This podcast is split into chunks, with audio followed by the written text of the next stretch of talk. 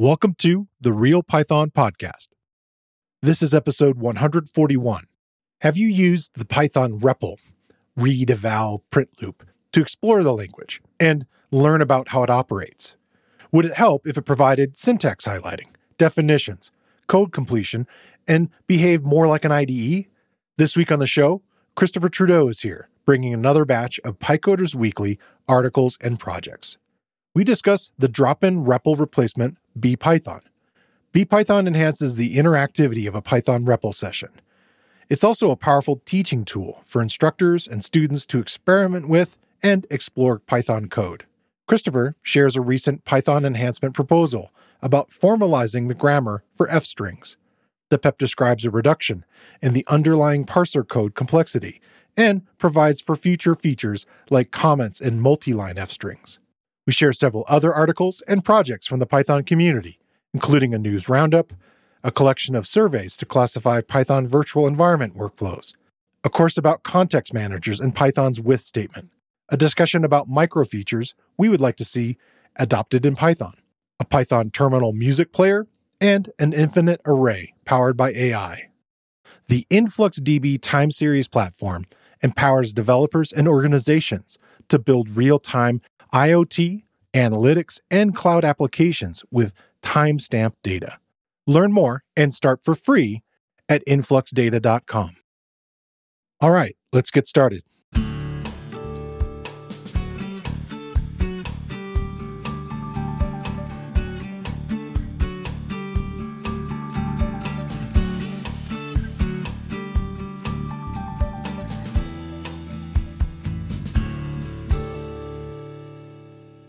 The Real Python Podcast is a weekly conversation about using Python in the real world.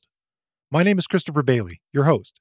Each week, we feature interviews with experts in the community and discussions about the topics, articles, and courses found at realpython.com.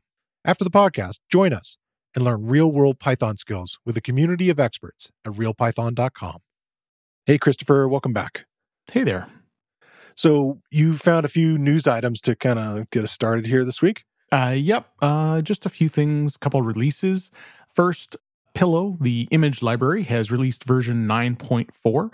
It includes some new encoding features for both WebP and uh, JPEG 2000 formats, some new EXIF data things if you're playing around with metadata and cameras, and a couple of security and bug fixes. Speaking of bug fixes, Django 4.1.5 is out and it's got a crash fix for the array field. So if you happen to use that, that might be something to look at. And I'm not sure on the timing of this one. I came across a couple of announcements on Plone 6.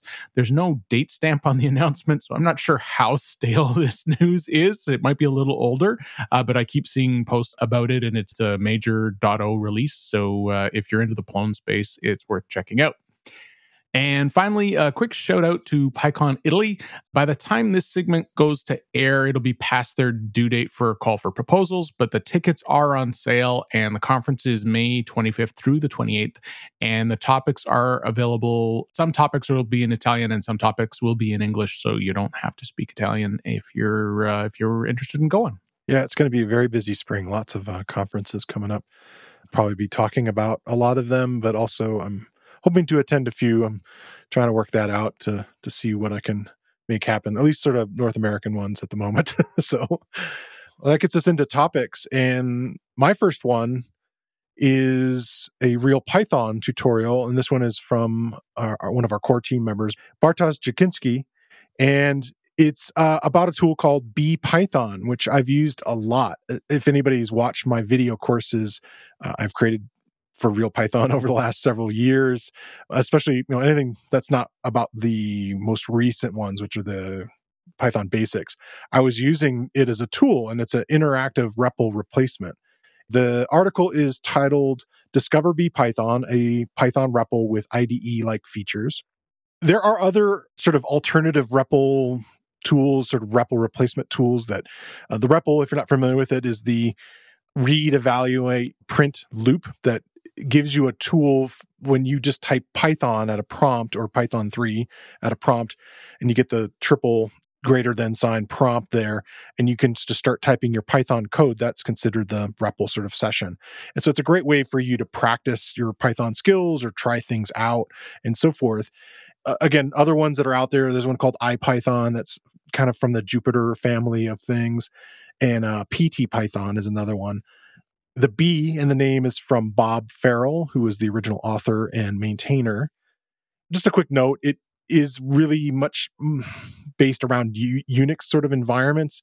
There was a Windows sort of fork of it for a while, but it, it just doesn't seem to work well at all with Windows anymore as Windows keeps uh, moving along.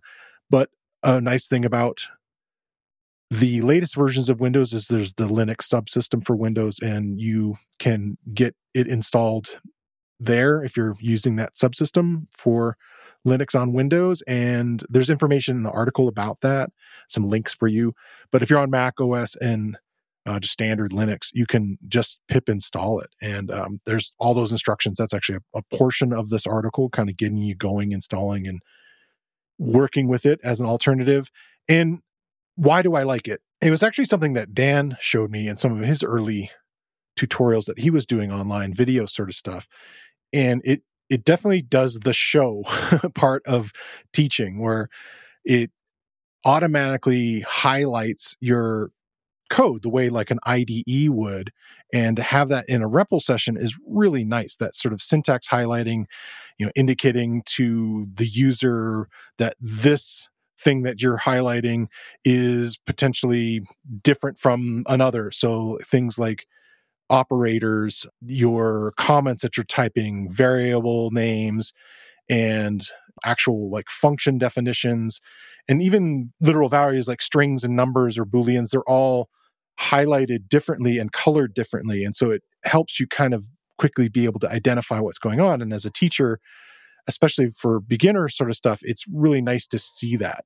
So, along with the syntax highlighting and coloring, it has a lot of other really kind of nice features that kind of make it a bit like not having to switch from, you know, you're working in something like an IDE. A lot of Python users are, unless they're using something remotely or logging in somewhere else and they're not getting some of those advantages. But things that people like about IDEs is they give you code completion, they give you highlighting of syntax and all these other kinds of nice features.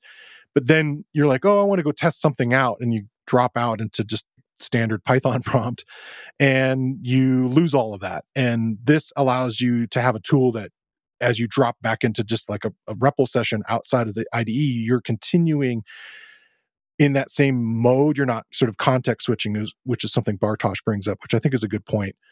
I definitely like that about it again, another teaching feature that I really like about it is that it will show function signatures or doc strings as you're typing along. So, along with the thing I mentioned earlier of autocomplete, it as you type the beginning of a word, it'll show all the different options that you could have, and you can kind of tab through them. Or if you've typed far enough and there's no other choice, you can hit tab and it'll autocomplete. And this is really kind of nice to show students, or if you hit like dot and it'll show all the different particular methods that are available for something. It, it just really kind of opens up people's eyes of like, how is this working and what's happening with it and, and, and being able to kind of explain stuff with that. And the function signatures and the doc strings even add more of that functionality without having to do a whole ton of extra stuff. It has sort of bracket matching features, again, highlighting there along with, you know, all the other things of suggestions and completions, it, it, automatically indents for you, which is nice. Again, very much like an IDE. It has a history. So, like how you can maybe use the up arrow in a terminal session or normal REPL things to kind of repeat things.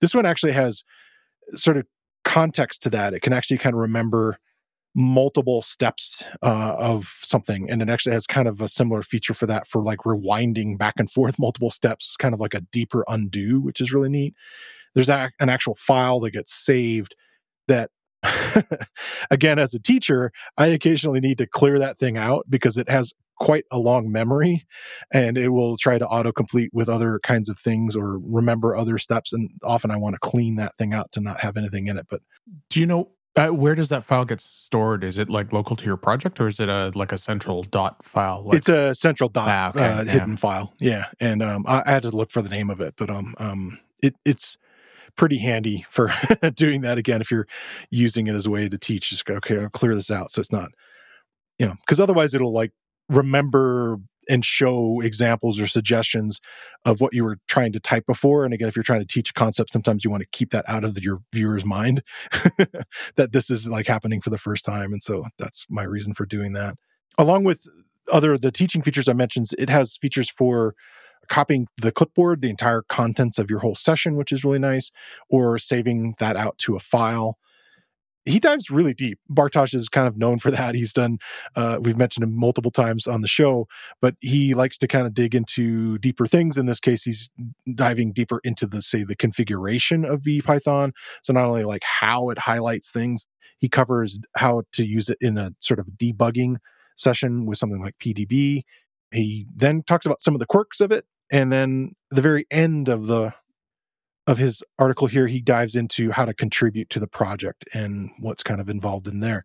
So again, a nice deep dive into a, a tool that it's like a real nicety, you know, one of these things that again, I think it used to be the most common question I would get uh, for one of my video tutorials when I was starting. They were like, "What is that thing he's using that's highlighting all the code, and why doesn't mine look like that?" and so forth. And so we would always have these like additional links and other stuff to sort of explain, well, yeah, that's Python. It's this nice thing. So it was one of the most requested things as a as a tool that could maybe enhance um, you exploring and, and learning Python as you work.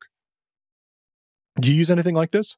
Uh, no, I still use the old vanilla REPL, and uh, it's one of those things that every time I go to do something complicated in it, I'm like, oh yeah, I was going to go do some research on these because because there's a there's a bunch of them. There's competing sort of tools out there. Yeah. Um, I, I was about I don't know ten or fifteen years ago. Uh, one of my developers set it up as default in one of our environments, and at the time, our machines weren't fast enough and i just it, it, didn't seem i don't even remember which one it was but it just didn't feel responsive enough to me and it drove me nuts so i was like get okay. rid of that um, and Knock it off. you can do whatever you want in your own environment just don't make it the default don't make the rest of us use it so i I've, i was always sort of a little hesitant about going back um, and processors have caught up and it's it's uh, it's a much better situation now yeah and, yeah uh, sure it, it's been one of those things that i keep meaning to do and i find particularly particularly with the REPL, I often like you'll write a little mini function and you'll test something and you're like, oh, you'll break something in the middle of it'll be wrong. And you're like, okay, now I have to do up arrow five times, once for each one of the lines in that function. Yeah. And but B Python deals with that kind of stuff a little better. Yeah. So it's uh, yeah, it's it's uh, it's on my to do list. I um, I'm looking forward to uh, getting into this article in detail, and I suspect I think I heard, and uh, uh, I'm, I'm sure I'm, I'm, i may be wrong about this, but I I thought I heard some more were coming about some of the alternatives as well. So it's something to look forward to. I hope so. Yeah, that was like going to be a, a thing, and it's something I've wanted to do on the show is maybe talk about some of the alternatives. I, I think in the very first episode with Geir Arne, we talked about the one that he likes, which is IPython. And, you know, he's very much in the data science world. And I think that one is most popular there for bouncing things in and out of um, sort of like a REPL environment. It definitely feels like uh, you're working in like a Jupyter thing with the little numbered squares as you're kind of, you know, typing through stuff. Yeah, and a lot of these also have um, macro mechanisms as well. I think yeah. IPython calls them magic words, so that like there's certain things you can do to uh, you know uh, common things. I think I think like the the clipboard stuff you mentioned is is handled through that kind of stuff as well. So yeah, and the other one I've seen for the the window users who were doing tutorials for us, they they like the the PT Python one, um, which is very similar. So right stuff to check out. What's your first one? I'm going to talk about a PEP because who doesn't like talking about PEPs? This is 701, which is titled Syntactic Formalization of F Strings. Someone has to teach our PEP writers how to write stuff that is meaningful to those of us who aren't parser grammar people. Bit of a mouthful. Anyways, uh, so eh, yeah. you'll remember that F strings were introduced way back when in Python 3.6. That's uh, PEP 498 for those of you who are curious. And it, the 498 covered a specification for F strings, but didn't actually define a parsable grammar. Hmm. And the idea behind this new PEP 701 is to create a grammar for the F string format. And this would allow the newer parser that got introduced, I think it was in 3.9, to do the parsing of the F strings rather than a bunch of C Python code that does it in the background right now. And so, in addition to simplifying some code, this will also remove some of the current limitations on F strings that the old parser required. So, for example, at the moment, you can't put comments inside of an F string, uh, even if they're multi line ones, and you can't nest expressions. And uh, feasibly, from a language perspective, there's no reason not to allow this. It's just the spec for F strings didn't allow it, and it would have made the parse, the little mini parser, more complicated. Um, and so it and it, it even goes there's a bit deeper than that though. So right now, how these are parsed is it's seen as a string. So it's a string token. And then a specialty step goes, it's a special kind of string token, and then passes it on to something else. And uh, that sounds like okay, who cares? But the one of the consequences of this is, you know, the new error messaging stuff that got added in Python 3.10 and 3.11. Right. It can't be used inside of the F string. They can't give you better hints because the outside parser and the inside parser are two different things. Uh, you can't look inside of it. That well, yeah, and they'd have to write extra code, and and essentially the parser, the primary parser, can't. It just sees it as a string token. Huh. So, uh, by elevating the F strings out into their own kind of tokens in the parsers and having a grammar for this, all these challenges go away. Uh, now, I don't know how quickly they will actually uh, start adding some of the features, but by moving it to the grammar, it allows them to do that in the future. This PEP went through really, really quickly. It was created in November and it's already slated for Python 3.12. So, you know, uh, we've talked a few times on the show about how we both love the new error messaging stuff. So I'm looking forward to being able to see these F strings augmenting with that kind of information. I think it uh, it's a big win. And uh, you know, the other things like the comments and certain kinds of nested pieces, I'm indifferent. It's great if it's there. Uh, it'll make the F string more like Python the language. But uh, the error processing was the thing that made made me smile. Yeah, uh, Pablo is definitely involved in it. He's, his top name on the author for the 701. So being so involved in the error messages and kind of tying in. Nice. Are you building real time applications? Check out InfluxDB, time series platform. InfluxDB is optimized for developer productivity, so developers can build IoT, analytics, and cloud applications quickly and at scale. With its data collectors and scripting languages, a common API across the entire platform, and highly performant time series engine and storage, InfluxDB makes it easy to build once and deploy across multiple products and environments at the edge, on prem, or in the cloud. Check it out and start for free at influxdata.com. That's I N F L U X D A T A.com.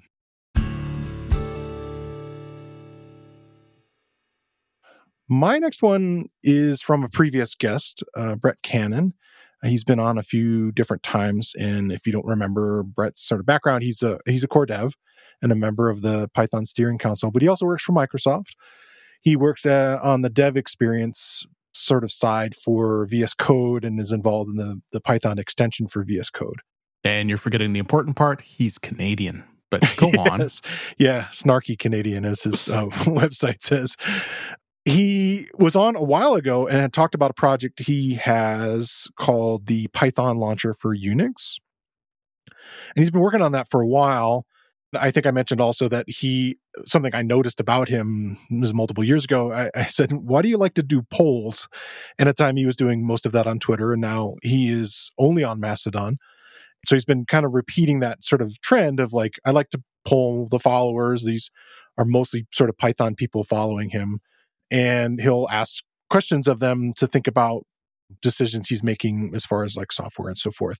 And so the article on his blog is called Classifying Python Virtual Environment Workflows. He's got uh, like a handful of different sort of questions he wanted to figure out. So it's all really diving deep into the sort of idea of how do people use this tool of virtual environments? And the article really focuses on sort of, uh, uh, I don't know what to call them, vanilla, sort of standard Python virtual environments and not using the Conda environments, which is very, very popular in the data science world, but they often will use them very differently and they behave differently. So it's more focused on, I guess, more of the Python side. one first question was okay, in your setup, who or what manages the virtual environments? And, you know, could it be a tool that you're using, uh, a tool like pipenv, which will automatically create the virtual environment and then it also sort of decides the location of like where it's going to store it there are tools like poetry and a couple other ones that are tools that try to help with that experience also and might do the same thing where there's like a central repository somewhere in your machine maybe kind of obfuscated it's kind of you know hidden away so that you're not playing around in there uh, but it's going to manage that you know kind of thing uh, there's a tool called virtual env wrapper or pyenv virtual env and these two are just sort of like assistants they kind of maybe walk you through a script in the process of creating a virtual environment, but they don't hide or move the thing to a special location. They just sort of want other information and kind of walking through the process. And then the other way is to create it manually. You, the end user, is deciding as you type venv, um, you know, Python dash m venv, and then you're giving the virtual environment a name and potentially a location. But you are the one deciding where and what to call it. So I might ask you, a survey you, Chris, as we go. Uh, which of those are you typically using? I, so I still use virtualenv, uh, and okay. and more out of habit than anything else. It was it was one of the superior ones when I got started, and yeah, yeah. And I haven't uh, the things that stuff like poetry and those the problems those solve aren't problems I've run into because I the the Python I write isn't hundreds of thousands of lines of code, and so I'm I, am i am usually able to to manage the things without getting crazy. Okay, so you're the one managing it usually with the tool. So so I'm usually the one managing it, and part of that is also I don't really use an IDE, right? I'm old school. I use Vim, so I I tend towards command line stuff in the first place because of that. The one thing that I do have that is sort of a, a modification is I do have a uh, function defined in my bash script that is uh, the act command. Okay. And my act command knows where I keep my virtual environments. So if I say act RP, it will go into the place where I keep my virtual environments and run the source on the directory called RP, goes into bin source and activates it. So essentially, I don't have to go into my virtual environment. I can activate them anywhere. Yeah. So that's the one sort of compromise I have to manage the fact that they're centrally located. Yeah. And one of the things he mentions in the article, which I think is I think it's why I still sort of lean towards centralization is there are a bunch of places where my virtual environment is not connected to my project. Yeah, okay. So like I have two or three different real Python virtual environments and they've got all my teaching stuff in it and they've got whatever library pieces I've been playing with recently but I don't want to reset one of those up for every single course. Hmm. So contrast that to say when I'm writing some code, and when I'm writing some code, I'll go create its own library. And so the idea of the VM being local makes me cranky from that perspective. yeah, because that's the next thing is like he I have lived in multiple worlds with this concept and, and uh, maybe I'm kind of spoiling some of the later stuff, but the next question is really talking about like where are the virtual environments kept? And I've kind of blended that a little bit. Uh, is it a central directory? Maybe the tool did that for you, or potentially you're doing what you're talking about. Like um, you want to have a singular virtual environment for across a uh, sort of a sloth of projects that you do. You know, in this case, maybe the real Python teaching stuff that you do, or what have you or are you doing it locally? It's like code like within the you know for that particular project. And when i was working in an office i was very often doing the thing with the central you know like it was sort of tied to the install of uh, python that i had and i would just keep adding you know things to that based upon that install And because i was doing the same kind of work again and again and it sort of made sense that it was very script based and very kind of uh, not project based per se for a lot of the work I was doing is sort of cleaning and and so forth. And so I guess that kind of makes sense. But when I moved to real Python, I was having to review other people's code or other projects, and it just made sense for each one of these projects as I was reviewing it to try to recreate what that person had. And so I end up building one every single time, which may seem like very slow, but it has worked for me. And it's, that's kind of become my new trend is to kind of just have it right there with the code, you know, with a, a dot venv uh, sort of hidden folder with the virtual environment next to it. But it does, like you say, it does mean there's several steps for me to get going each time. It's interesting. He then talks about how many virtual environments are needed. You know, the idea of having a single version with the Python and everything is sort of centrally located. And 68% uh, of the people that he surveyed said that's how they have it.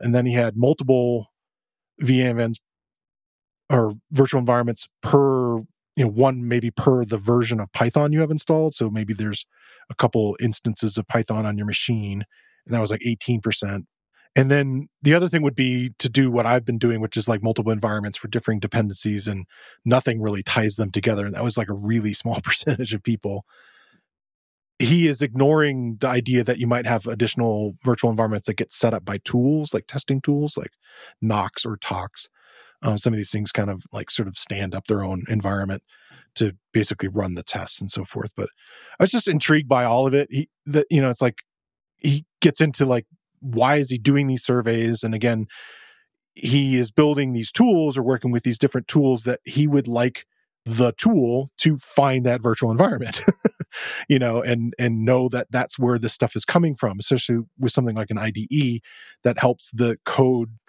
you know be able to figure out like okay what is in here? What is installed? What is you know ready to go? And, and kind of be able to do code completion or potentially he his python launcher he's sort of set it up so you can just type py instead of having to type out python or python 3 or whatever and then it would you know, know where it's sort of launching it from based upon these things one question I have for you is naming conventions. Are are you doing the hidden thing at all, the dot in front of uh, your virtual environments, or is it not an issue? Because they're centrally located, I don't need to care. So so I don't bother. I have a directory creatively named pi underscore vr underscore m's, I think it is. Okay. And uh, there are a whole bunch of virtual environments. Now, I usually put the name of the virtual environment in my prompt string, which is really common practice. Uh, so my virtual environments tend to be really short, uh, obscure acronyms. So one of the things I've also started doing is I will often inside of the virtual environment directory put a soft link to the project. Okay. And inside of the project, I usually put a file which is .pyvrms, and inside of it, it just has the acronym, so that if I come back to a project like three years later, I'm like, okay, what environment goes with this? Yeah, where's it go? What is yeah. BQR? What was that for? I don't know what that is. Okay. And then you were, you know, you're talking about uh, he kind of skipped past the Tox stuff but it's kind of funny because I end up in both places because I have centralized virtual environments for my primary build, but I use Tox for my testing. So Tox has project based virtual environments, and because I'm using Tox to uh, to test multiple versions, I end up with technically I've got virtual environments in the project and virtual environments outside of the project. yeah. And the the stuff outside is where I usually am doing my coding and the stuff inside of Tox is really just the hey, did I break anything in 3.7 kind of thing.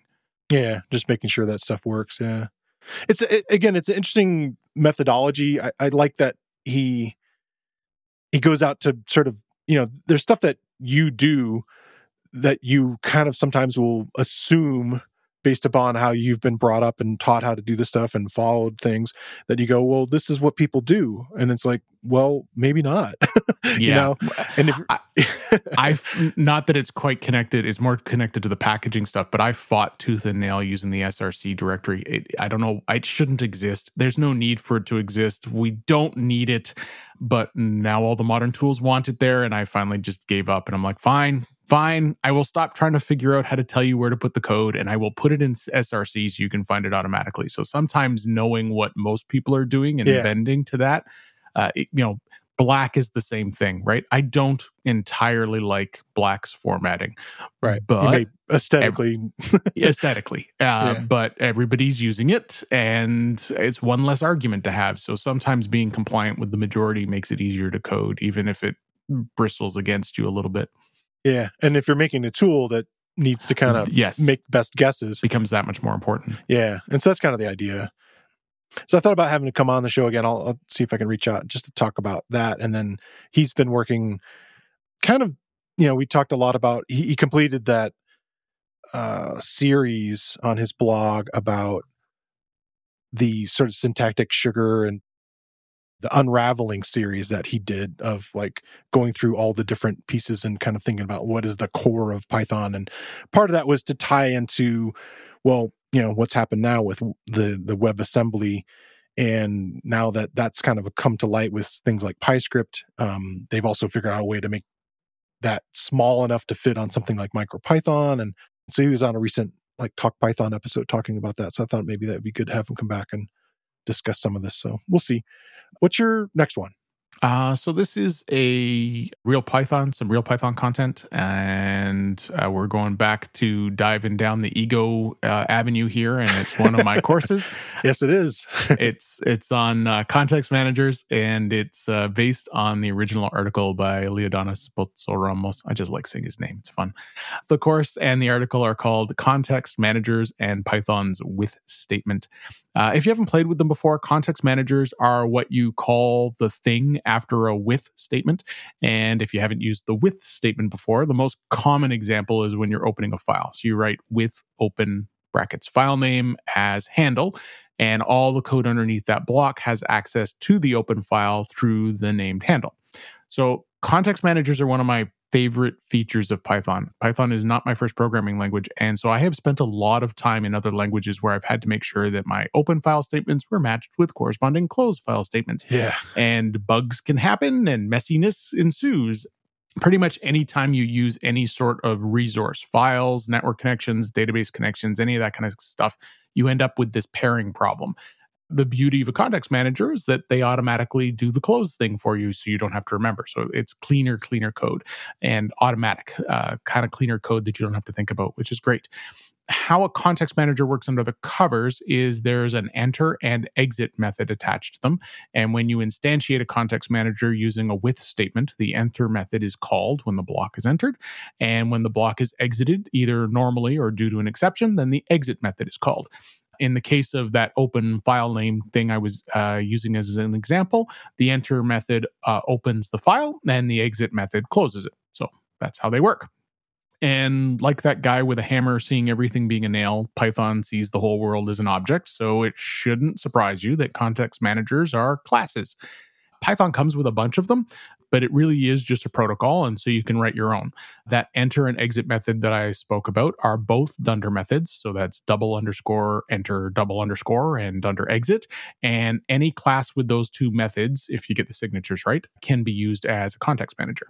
So dunder enter uh, can optionally return something. So when you call the with statement, whatever's returned by dunder enter is put in the as part. So uh, back to that open context manager's double enter is returning a file handle. So the file handle gets used in the as. So that file is like ready to go and be used for the rest of your statement there uh, within this inside of that block of the context manager. Yeah, that's right. And then the dunder met, exit method has a particular signature that you have to be careful with, but it takes three different arguments. I won't get into the details, but they're all for exception management. So it gives you full stack trace and you know access to the exception object and all that kind of good stuff. So the course goes through different examples of context managers that are in the Python standard library, how to write a class based context manager. And there's a decorator in ContextLib that allows you to build context managers out of functions using the yield keyword. So that shrinks the amount of code you have to write. So if you're not yet tired of hearing me drone on in your ears, then uh, go check the course out.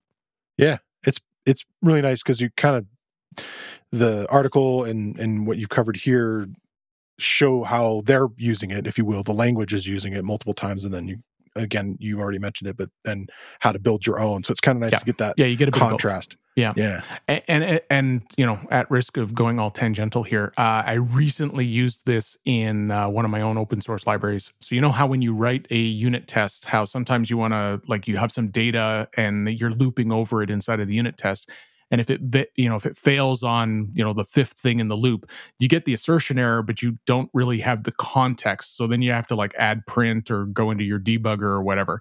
So what i've done i've got this uh, collection of test utilities in a library called waelstow.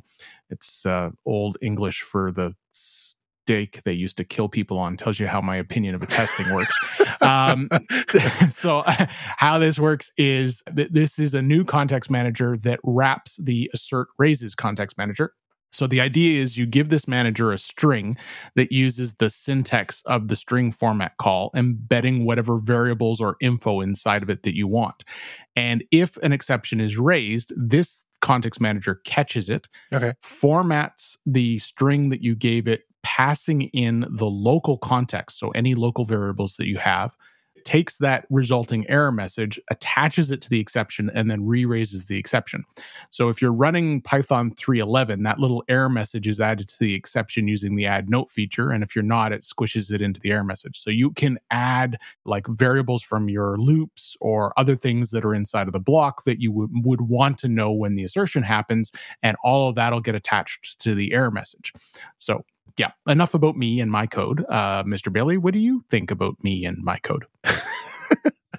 I enjoyed this course. You know, I got a lot about it, just kind of diving a little deeper than just like, you know, the why and, you know, what's going on there. And, and I, the creation of these things, I think is what's really kind of the, the fun part. And it, it explores that whole special method, you know, Dunder stuff a little bit further it's always been part of that whole magic stuff that you see inside of uh, tutorials sometimes where you're scratching your head like wait what is going on here? You know? Yeah we we've got it marked as a as an intermediate. Like i wouldn't start out this if you're you know if you're new yeah. to python you know use the magic take advantage of the magic. Uh, but uh, if you're ready to sort of progress to the next level and you've uh, you're, you're comfortable with the with the basic language features this is uh, this is a powerful tool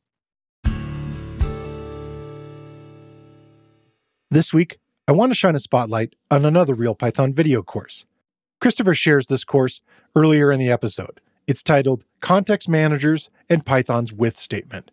It's based on Real Python tutorial by previous guest Leodanis Pozo Ramos.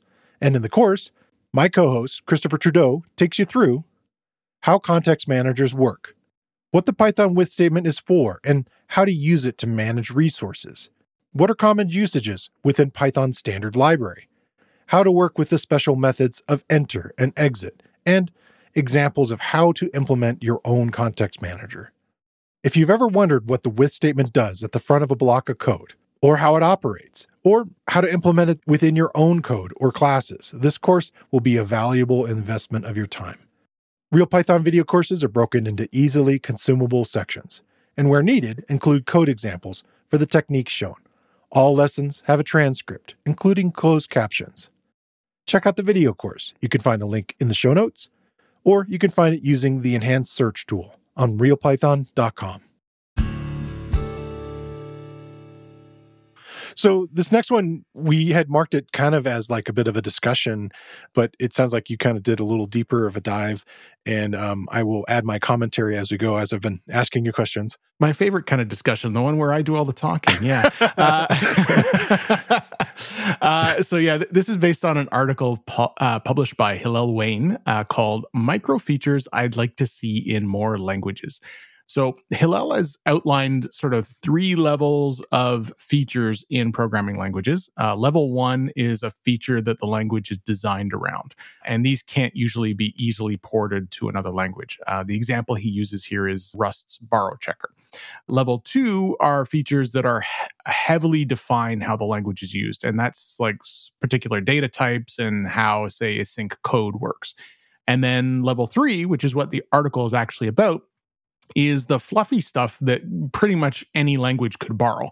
And and the example he gives is actually a Python one, which is chained evaluators. So in Python you can say if 2 is less than or equal to x, which is less than 10. You can do all of that in one statement instead of using an and. Yeah. And the language of obviously has to support it, but there's no reason other languages couldn't build this in and steal the idea, right? Do you feel like that that last one the quality of life feature, like kind of comparing the two, like two and three. Two, he mentions like pattern matching being yes one of those things, and and it was. I don't want to call it painful, but there's more work involved and and changes to the language that kind of make it like a little harder to do. And then similarly, the quality of life might be something like you said that that new PEP that kind of just traveled through really quickly um, for F strings. I don't know if that's quite the same. Um, I'm guessing there might be other things there.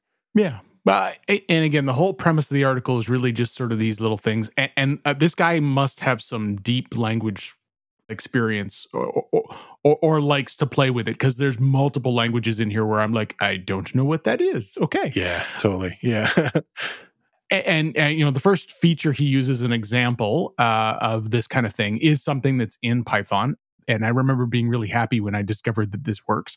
And I, in fact i was just teaching a python course a few weeks ago and i showed the students this and they went oh that's cool. So and that, the idea here is um, so if I say to you one zero zero zero zero zero zero, and I may not have even done that right, uh, you're going to go, what was that? Was that a hundred thousand? Was that a million? Was that ten million? And of course, when you see that in the code, you have the same problem. How many zeros are there? As your eyes cross. uh, exactly. Uh, and in Python, you can put underscores anywhere in the number, and the most common place to do it is to put them where North Americans put commas in those numbers, so that it's easier to read, say, the thousands grouping. Uh, now, that's actually cultural specific, and different people group them different ways, but as lo- it's an, it's essentially another tool to just make it easier to read these kinds of numbers. And this is one of the features that uh, it's in a bunch of different languages. Python supports it. There's some variations on it for other kinds of numbers as well, and uh, and this was one of the things that he thinks should be stolen. Yeah. All right, so now let's move on to some things we can, might be able to argue about. The first one I kind of like. I don't think it'll ever happen, but I like it. So Lua supports multi-line strings using paired double square brackets. And the reasoning behind this is it makes nesting things easy because the opening and closing tokens for the multi-line are different. So I can stick square brackets inside of it. And because they just need to match, the parser can just deal with it. And so there's a lot less escaping going on. And the only thing that you really have to escape is if you need an unpaired set of closing squared brackets inside of your closing square brackets. And that's Pretty really, rare. really uncommon. Yeah. Unlike quotation marks. exactly yeah and uh, you know it's strings are one of those things that you know python's got both the single and the double quotes and the triple quotes and and it's helpful but you know it- it's it's one of those things where it's like i saw this and i'm like oh yes i want that. Please someone in python add this. Not in the article but related i would love we've got a library in python that does this but i'd like there to be some way to either tell the string to do this or otherwise I would love automatically removing the indentation Hmm. uh, because I like my multi-line strings to be lined up like my code, but you can't do that because it's a string literal and you'll get all the padding. And there is a function to do that, and it'll remove it. But then you're making a function call when you shouldn't need a function call. So I've seen, I can't remember. Uh, might be Ruby. There's there's some language that you can actually put like a token in it, and basically you're indicating that please parser remove all the leading indentation off of this. So um, you know that that's another one that I'd love to see get moved across while we're talking about strings. yeah. The language I'd never heard of, Noulith, uh, has a feature that I'm a little dubious about. It supports what's called function equals. So this is like you think about the plus equals operator, where you go x plus equals one to get x equals x plus one. Yeah. You can replace the plus in this language with pretty much any function. So x max equals y is equivalent to x equals a call to the max function with x and y. I I get it shortens it and I just find this one hard to read personally. That's brain wise hard to parse. Yeah, I, I think if you were used to infix notation languages where the spaces are more important, this might be this might feel more natural. Uh, but to me, this one really all it does is save a few keystrokes. And I know I'm in the tiny minority amongst programmers that doesn't care about that, but I really, really don't care about that. I just type. It's not that hard. It's not the hard part of programming isn't typing. Get over yourself. Right. And and nowadays the answer is the IDE does it for you anyways. Uh, and tomorrow Chat BG, GPT will do it for you, so even less to do. Spoiler alert, we'll get to that later. Uh, another one I hadn't come across, another language I hadn't come across before is Chapel. Uh, he co- pulls a couple different things from there. The first one, which I thought was interesting, is there is a way of declaring a variable called config. And the compiler automatically makes anything you declare as config available as a command line flag. Huh. So it's deeply integrating your arg parse like stuff. Is ready to go for the CLI. Yeah.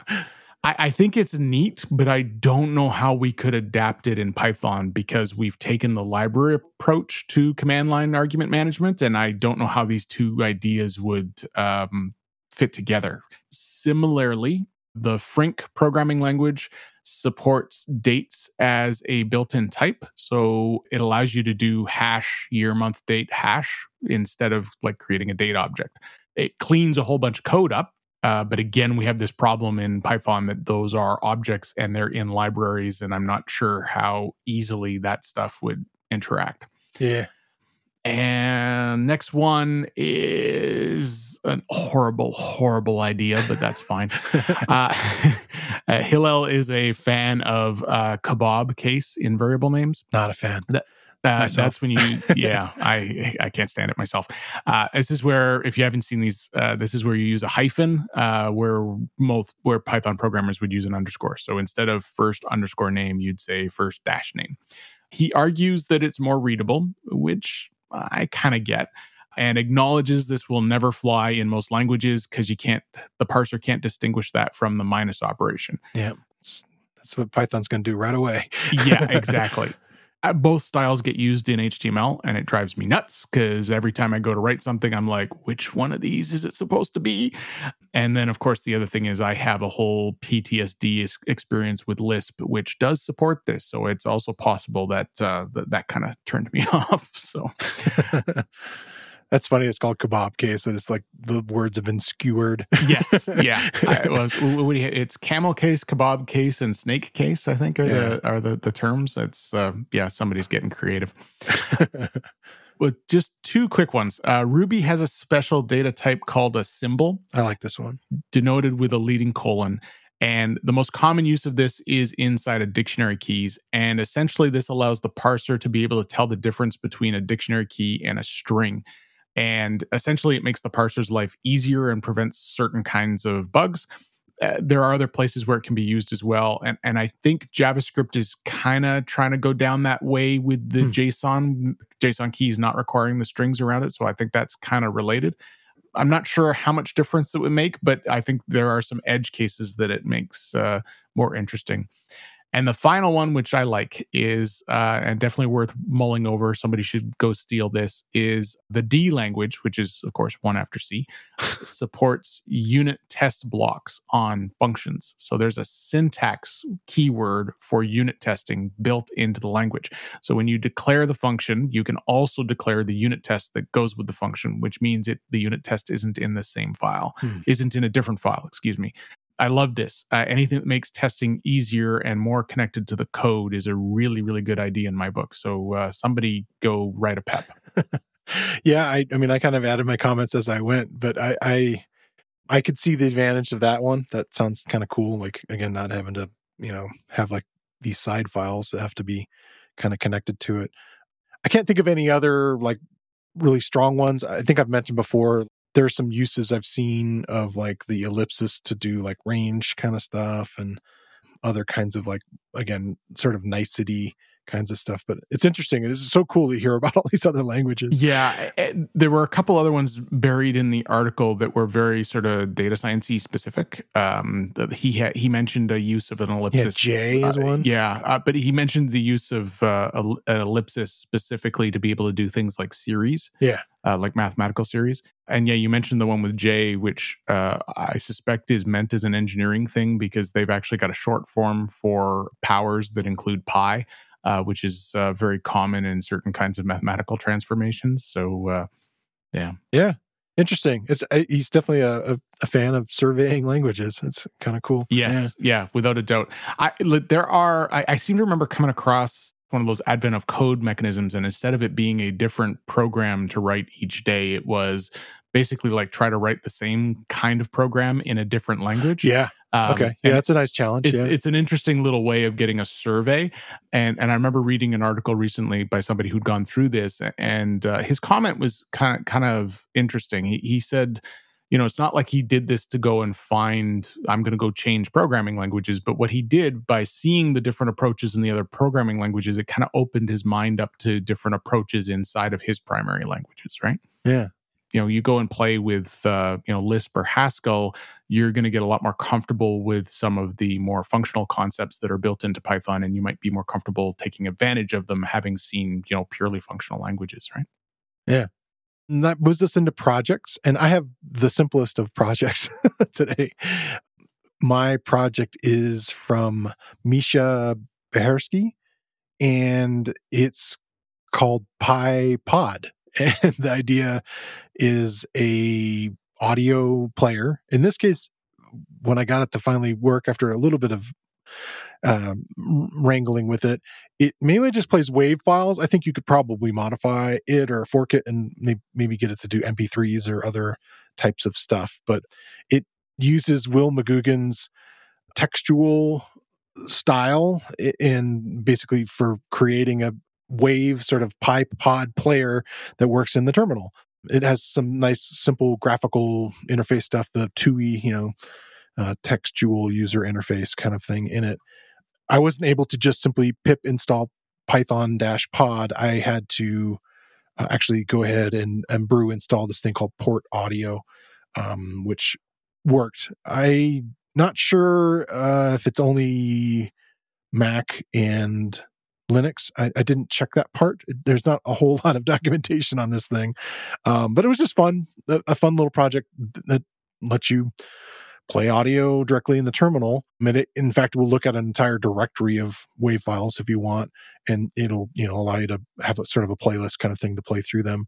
I'm just intrigued by the project, and again, I like audio, so it was kind of a fun one to kind of dive into a little bit. It's something he's been working on pretty intensely. He's got a lot of commits in the last couple weeks here uh, on this project. So, what do you got? Uh, my project this week is, um, I think, wacky is the okay. we'll start we with like wacky, wacky here. uh, so this is by uh, Ian Bicking, and if I'm reading his blog post correctly, uh, it's based on an idea he saw on Twitter from him Bodhisattva. And the idea is to make uh, string or list classes that automatically use GPT-3 in the case of an index error. So, Ian's posting starts with some ideas are dumb enough, you just have to try them. and uh, in that spirit, he wrote Infinite AI Array. So, the library declares two classes, an array and a dict and the new classes overload the index error and key error exceptions, calling GPT using both the current data and the object context to predict uh, you hear my air quotes, uh, the next item in the array or the dictionary. So, yep, bottomless arrays and bottomless dicts. You'll never see an index error ever, ever again. Uh, Ian has a great sense of humor, and the README includes such statements as, but copy and pasting is too much work. How can I make my programs more dangerously unpredictable? yeah. Uh, so, yeah one of the examples he shows in the blog is a list of his uh, favorite books. Uh, so Dune, per, uh, Perdido, Street Station, and Red Mars, and he puts that in an array, and that array's got three items in it, and then he slices it for eight items, and GPT goes, yeah, sure, and adds Hitchhiker's Guide, 1984, Lord of the Rings, Handmaid's Tale, and The Martian Chronicles. I have no idea. I don't. To me, that doesn't even seem related, but whatever. sure. Right. Exactly. Uh, if this is not crazy enough, the library also has a class called magic. And how you use magic is by, by calling a function on magic, whatever function, just name a function. It then uses the name and the arguments for the function to call GPT to make the function up.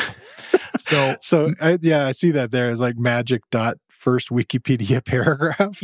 Yeah. So, uh, so it goes as far as it will prompt you to use a third party library. So, the example you're talking about, magic.fetch Wikipedia source, uh, goes and says, "Hey, there's a there's a pip install library for looking at Wikipedia. Do you want to install that?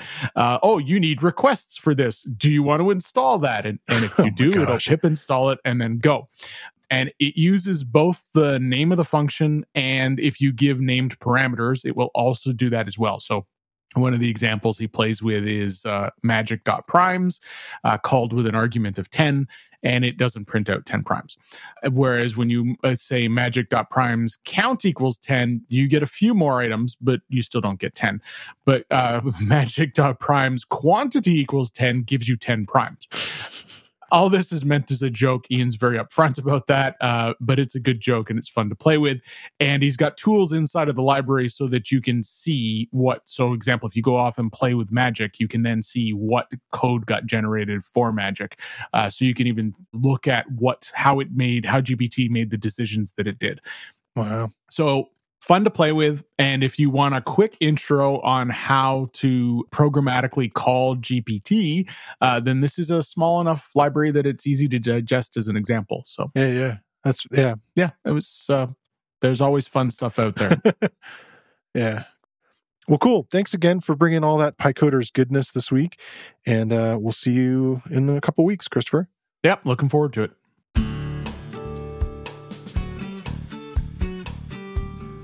And don't forget, easy to start and scale, InfluxDB time series platform is available in the cloud, on premises, or locally. Get started for free today at influxdata.com. I want to thank Christopher Trudeau for coming on the show again this week. And I want to thank you for listening to the Real Python podcast. Make sure that you click that follow button in your podcast player. And if you see a subscribe button somewhere, remember that the Real Python podcast is free. If you like the show, please leave us a review. You can find show notes with links to all the topics we spoke about inside your podcast player or at realpython.com slash podcast. And while you're there, you can leave us a question or a topic idea. I've been your host, Christopher Bailey, and look forward to talking to you soon.